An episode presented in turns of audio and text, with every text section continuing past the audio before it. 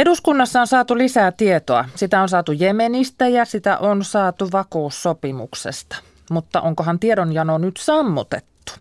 Vallattomasti valtiopäivillä toimittajana Päivi Neitiniemi. Ja minä voin kysellä äh, tuota asiaa vierailtani. Eli tervetuloa keskustelemaan ulkoasiainvaliokunnan jäsenet RKPn Kristina Jestrin. Kiitos. Äh, Vasemmistoliiton Annika Lapintie, tervetuloa. Kiitos. Ja perussuomalaisten Tom Pakkaleen, tervetuloa myös. Joo, kiitos. Tuolla studiossa heitettiin kysymystä, jokohan tiedonjano on sammutettu liittyen nyt näihin meidän kahteen aiheeseen. Me katsotaan, miten käy. Aloitetaan Jemenistä ja tästä vapautetusta suomalaispariskunnasta. Heidän vapautumisestaan on nyt noin viikko aikaa ja ilmassa tuntuu olevan enemmän kysymyksiä kuin vastauksia.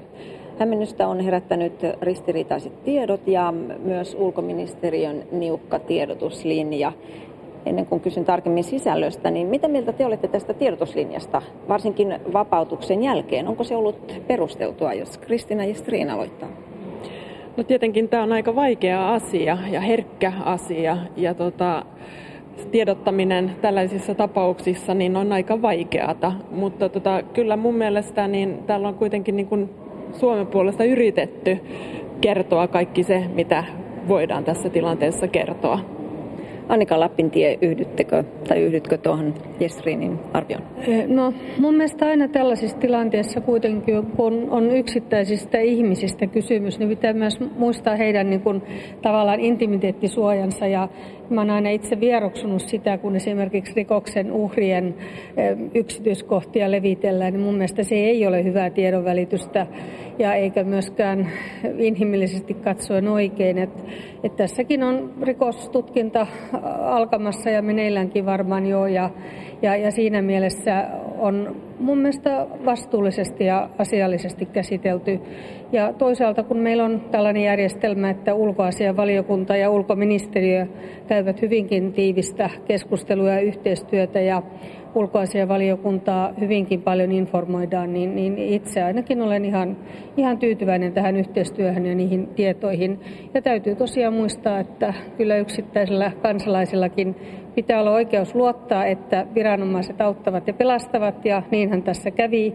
Ja pitää myös luottaa siihen, että intimiteettisuoja säilyy ihmisten ja omaistenkin suhteen välttämättä me toimittajat eivät niin, niinkään ole, ole, me emme ole jahtaneet yksityistietoja tästä pariskunnasta, vaan ihan yleisemminkin.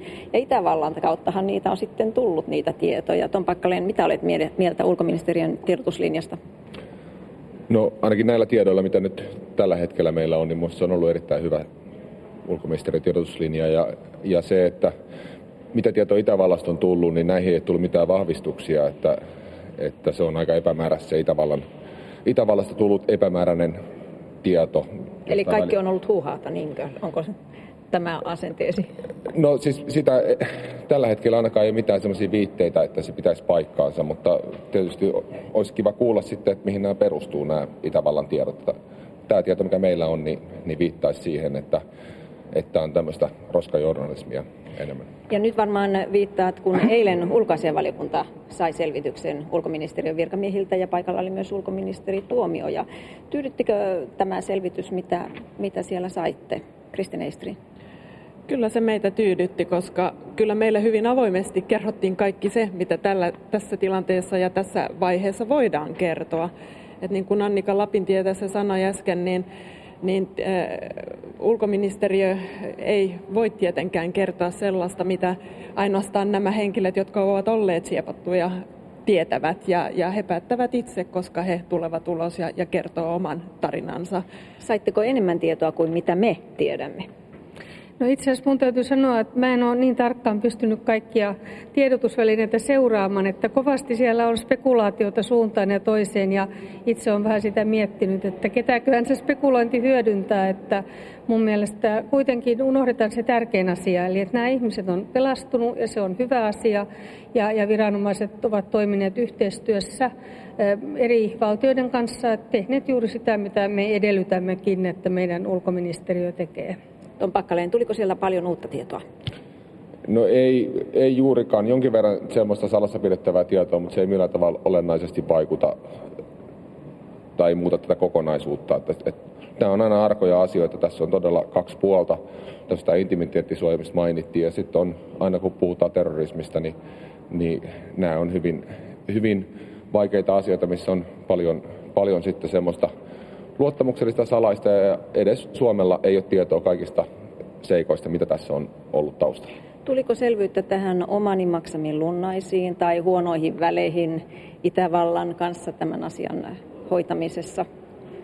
No se, mikä on ainakin tuli aivan sel- selkeäksi selvästi, oli se, että, että Suomi ei ole maksanut lunnaita, koska Suomen laki ei sitä salli ja, ja Suomi on sitoutunut myös kansainvälisiin sopimukseen, sopimuksiin, jossa, jossa niin luvataan, ja että tällaisia lunnaita tai muuta tukea, mikä mahdollisesti voi, voi tota, joutua terroristien käsiin, niin sellaisia ei makseta, niin se on, tuli aivan selväksi ainakin meille, mutta mut tietenkin niin tätä tietoa siitä kaikesta, mitä siellä on tapahtunut ja onko rahaa siirtynyt ja niin poispäin, niin, niin kuin ulkoministeri Tuomioja on sanonut, niin meillä ei Suomessa ole kaikkea tietoa vielä tänä päivänä tästä.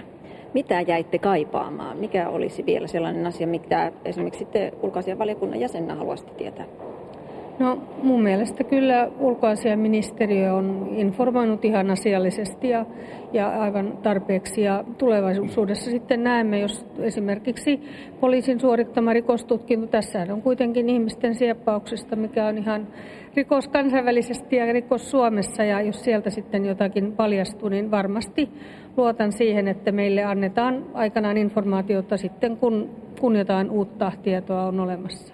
Tuon Pakkaleen olet taustaltasi poliisi. Jäitkö näin poliisina jotain vielä kaipaamaan ja kiinnostaako vielä joku tieto, mitä et eilen saanut? Totta kai uteliaisuuttani kiinnostaisi, mutta mm. kyllä tämä oli erittäin, erittäin, tota, erittäin hyvin meille annettiin kyllä raportti tästä asiasta ja, ja en jäänyt siitä asiasta kaipaamaan kyllä mitään. Olet myös puolustusvaliokunnan varajäsen ja puolustusvaliokunta on myös kiinnostunut saamaan lisätietoa. Siellä on nostettu esille tämän asian yhteydessä se, mitä on puhuttu tai sanottu Suomen sotilastiedostelusta. Miksi tämä huolestuttaa? Osaatko vastata varajäsenenä? No, no mä en, mä en siis niin kuin Suomellahan ei ole semmoista sotilas, ulkomaan sotilastiedustelua, että, että meidän sotilastiedustelu liittyy lähinnä julkisista lähteistä tulevaan tietoon. Että meillä ei mitään agentteja ulkomailla selvittelemässä näitä juttuja. Annika Lapintie. Niin, itse ainakin olen ymmärtänyt, että nimenomaan suomalaiset, jotka ovat tätä asiaa hoitaneet, ovat siviilihenkilöitä ja ovat tehneet virkavastuulla työtä ja toimineet sen eteen, että nämä niin suomalaiset kuin tämä itävaltalainenkin henkilö pääsevät vapauteen ja näinhän tässä on tapahtunut. Että mun mielestä se on sitten taas kokonaan uuden pohdinnan paikka, kun tätä konsulilakia lähdetään uudistamaan, että, että asetetaanko jotakin velvoitteita ihmisille, jotka matkustavat maihin, joihin ulkoministeriö suosittelee, että ei matkusteta. Mutta itse on kyllä sitä mieltä, että ensisijaisesti meidän viranomaisten tehtävä on auttaa hankaluuksiin ja vaikeuksiin joutuneita Suomen kansalaisia ulkomailla ja, ja tämä tulee varmaan jatkossa jopa lisääntymään, että ensin autetaan ja, ja sitten tulee se vaikea rajaveto, että pitääkö ihmisen osallistua sitten itse jotenkin näihin. Niin, todellakin tämän asian yhteydessähän on nostettu tämä, että pitäisikö lasku viedä sitten autetulle ton pakkaleen. Joo, no mun mielestä se on sillä tavalla, että ei voida velvoittaa kyllä maksamaan, maksamaan siitä, jos ei kukaan pyydäkään sitä apua. Että, että kyllä se pitää mennä sillä tavalla, kuinka paljon sitten meillä hallitus lähtee toimiin ja kalliisiin toimenpiteisiin siis tämmöisen ihmisen auttamiseksi, joka ottaa merkittäviä ris- riskejä menemällä tämmöiselle sieppausalueelle, missä on erittäin suuri riski joutua siepatuksi. Niin silloin hän ottaa sen riskin ja, ja silloin välttämättä meidän ei kannata lähteä hirveän kalliisiin operaatioihin sen asian vuoksi. Mutta on eri asia, jos on turistialueelta, jos siepataan joku, niin silloin, silloin pitää totta kai huolehtia kansalaisistaan, ketä niin kuin mitä tarkoitat, että jos ei pyydetä apua?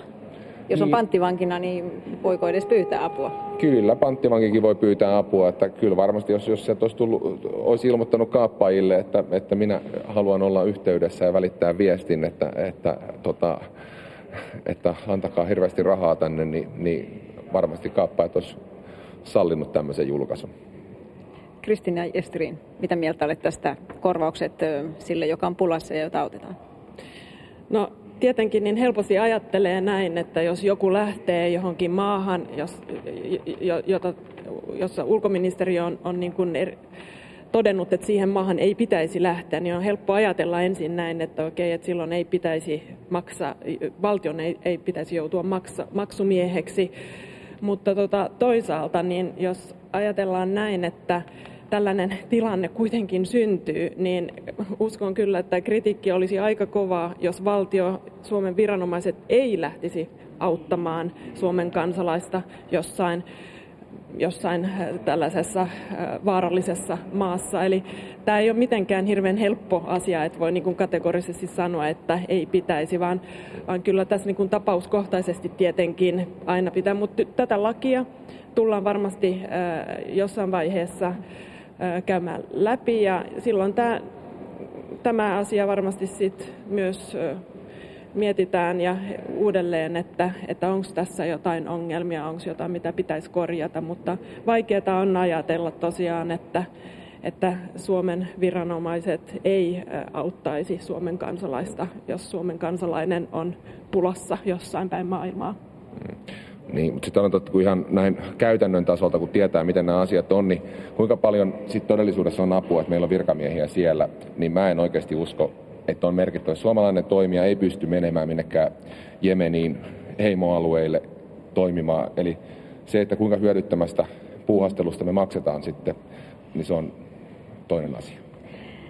Nyt meidän täytyy vaihtaa aihetta. Siirrymme EU-asioihin. Tuolla täysistunnossa keskustellaan paraikaa kriisimaiden lainojen maksusta, ja, mutta me keskitymme viime päivinä tai oikeastaan eilen nousseeseen uutiseen, eli Suomen ja Kreikan vakuussopimukseen, joka sitten vihdoin viime julkistettiin kokonaisuudessaan oikeuden päätöksellä. Onko tästä kukaan lukenut sitä sopimusta? Annika Lapintie. No en ole lukenut sitä sopimusta kannesta kanteen, mutta mä olen myös ulkoasia, anteeksi, suuren valiokunnan jäsen, joka käsittelee näitä EU-asioita. Ja mun täytyy sanoa, että kun suuressa valiokunnassa myös käydään paljon keskustelua, joka sitten todetaan luottamukselliseksi ja joka, joka, joka kerrotaan kansanedustajille ja valiokunnan jäsenille juuri siksi, jotta voi tehdä sitten niitä ratkaisuja, niin kyllä me siitäkin sopimuksesta, tästä Kreikan vakuussopimuksesta olemme saaneet paljon tietoa, mutta se on tietenkin ongelma, että sitä ei ole käsitelty täysistuntosalissa eikä myöskään tiedotusvälineissä. Ja itse olen tyytyväinen siitä, että korkein hallinto-oikeus selkeästi linjasi, että Suomessa ei pidä edes jonkun toisen valtion pyynnöstä lähteä niin kuin leimaamaan salaisiksi asioita, vaan meidän pitää kynsin hampain pitää kiinni meidän omista julkisuusperiaatteista ja, ja täytyy myöntää, että kyllä niissä aika harvoin tai aika usein törmää siihen, että virkamiehetkin esittävät, että tämä ei olisi julkinen. Ja toivottavasti tästä on apua nyt ja käytäntö muuttuu avoimemmaksi, vielä tästäkin avoimemmaksi. Nyt tuntuu siltä, että kovinkaan moni ei ole sitä lukenut. Ette edes te suuren valiokunnan jäsenet. Itse olet vielä juristi, että jotkut sanoivat, että se on niin vaikea teksti, että ei sitä mitään ymmärrä. Juristi ehkä olisi jotain ymmärtänyt, mutta Tom Pakkaleen, mitä haluaisit sanoa? Niin, no, nämä on niin kuin laajemminkin nämä sopimukset, mitä nyt on ollut, mitä on käsitelty, niin nämä on niin vaikeita, että näitä, siis niin kuin meidän pank, pankissakaan töissä olevista ihmistä varmaan promille korkeintaan voisi ymmärtää niin kuin tämmöistä total return swap-sopimus, mikä tämä on, niin harvaisi tietää, mitä total return swap tarkoittaa. Niin saatika sitten, että pystyisit ymmärtämään ne sopimuksen kaikki, kaikki kohdat, ja nämä vielä, kun nämä, nämä on niin monimutkaisia nämä sopimukset, että sun pitää olla siis sopimusjuridiikkaa erikoistunut niin kuin juristi, kello on kauppatieteiden koulutus, että sä pystyt lukemaan tuommoisen sopimuksen. Ja tämän takia näistä tarvitsisi olla aina asiantuntijat. Että se on ihan naurettavaa sanoa, että tästä tavallinen kansanedustaja pystyisi lukemaan tuommoisen sopimuksen ja ymmärtää sen sopimuksen. Annika niin, sanoisin nyt vielä, että täytyy nyt muistaa, missä roolissa kukin tässä on.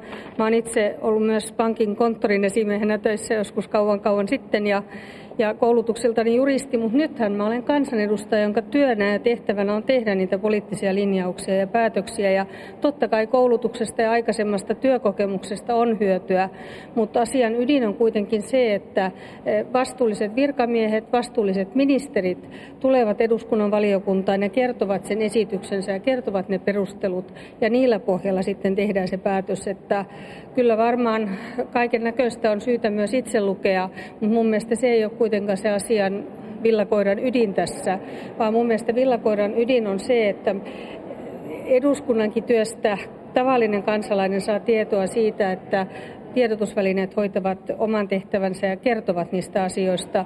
Ja se on ollut tässä ongelma, että tässä, tätä sopimusta ei ole ollut täysistuntosalikeskustelussa, joka on julkinen paikka, eikä myöskään tiedotusvälineiden saatavilla. Ja se on niin kuin ongelma ja siihen on nyt tullut korkeimman oikeuden tiukka nuhtelu. No nyt kun se julkinen, niin hämmennystä on juuri esimerkiksi herättänyt se, että puhutaan vakuussopimuksesta, jos ei mainita sanaka, sanallakaan sanaa vakuus. Eh, ja sitten, että onko se merkittävä vai ei. Mutta jos ajattelette sitä keskustelua, mitä te silloin kun tästä sopimuksesta tämä sopimus sovittiin ja nyt kun on käynyt ilmi, mitä siinä on sisällä, niin onko jäänyt sellainen olo kenties, että jotain on jätetty kertomatta tai on annettu vähän vääränlainen kuva koko sopimuksesta? Kristina Jestri. No täytyy sanoa, että ei mulle ainakaan ole jäänyt sellaista tunnetta, vaan kyllä, kyllä kun tätä asiaa täällä käsiteltiin ja kyllähän tästä kuitenkin keskusteltiin myös tässä isossa salissa, niin, niin kyllähän meillä oli kaikilla mahdollisuus asettaa kysymyksiä ja saatiin vastauksia ja, ja, tota, ja, ja kuitenkin aika paljon tekstiä tästä kyllä saatiin. Ja, ja niin kuin tässä Annika Lapintie ja Tom Pakkalen jo totesivat, niin niin nämä on erittäin vaikeita ja monimutkaisia asioita. Ja tota, jos niin kuin ymmärsi kysyä asiantuntijoilta myös näistä vaikeista asioista, niin kyllä ne niin kuin pyrki vastaamaan. Mutta mun mielestä on erittäin hyvä nyt, että nyt tämä prosessi on käyty läpi ja nyt vastaisuudessa tiedetään, että kaikki paperit, jotka liittyy näihin ja kaikki sopimus tai kaikki tekstit ja, ja muuta, mitkä tähän liittyvät, niin, niin tulevaisuudessa pitää olla julkisia ja tätä virhettä ei varmaankaan nyt sit toisteta.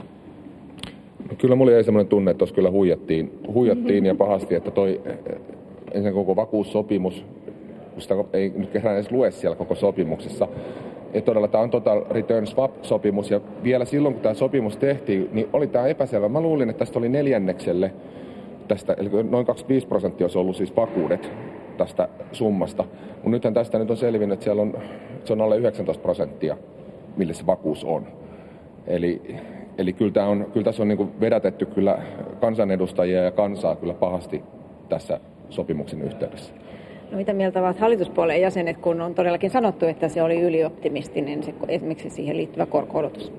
No mun mielestä tässä nyt on olennaista se, että ylipäätänsä tehtiin se ratkaisu, että annetaan, eh, vaaditaan vakuudet. Kun Mutta huolestuttaako se kenties ylioptimistisuus? Edellisen hallituksen aikana annettiin rahaa ilman vakuuksia, niin sanoisin, että me ollaan otettu pitkä loikka oikeaan suuntaan. Ja sen lisäksi tällä hetkellä Kreikan ja Suomen yhteisellä pankkitilillä Englannissa on noin 900 miljoonaa euroa, ja jos tapahtuisi, joka on kerätty juuri tämän sopimuksen nojalla. Ja jos nyt sitten lähtisi tapahtumaan niin, että Kreikka ei pysty kaikkia maksamaan, tai jos EU-valtiot yhdessä päättäisivät antaa velkaa anteeksi, niin kenelläkään muulla ei ole edes tätä vakuutta. Niin huolestunut, huolestunut tavallisen kreikkalaisen ja tavallisen suomalaisen puolesta, että jos kriisi pahenee, niin totta kai olen sitä. Mutta se, että jos Kreikasta ei olisi yritetty saada lainakelpoista ja saada uudelleen toimimaan markkinoille, niin silloin vasta olisin huolestunut siitä valtavasta työttömyydestä, joka siitä seuraisi täällä Suomessa. Eli täytyy kuitenkin asiat suhteuttaa, mikä on tärkeää mikä on vähemmän tärkeää. Ja kaikkein tärkeintä on se, että täällä Suomessa me pystymme elämään ja Suomi ei ole mikään irrallinen valtio, vaan osa tätä EUta. Ja se on se syy, miksi me ylipäätänsä olemme näissä paketeissa mukana. Ja meillä on ainoana vakuudet sieltä Kreikasta, niin ollaan nyt edes siitä ylpeitä ja tyytyväisiä. Meidän on aika päättää täältä, mutta huomenna kyselytunnilla tämä asia taatusti nousee esille. Kiitoksia vieraat, eli RKPn Kristina Jestrin, Vasemmistoliiton Annika Lapintie ja perussuomalaisten Tom. Kiitos. Kiitos. Eduskunnassa toimittajana Päivi Neitiniemi.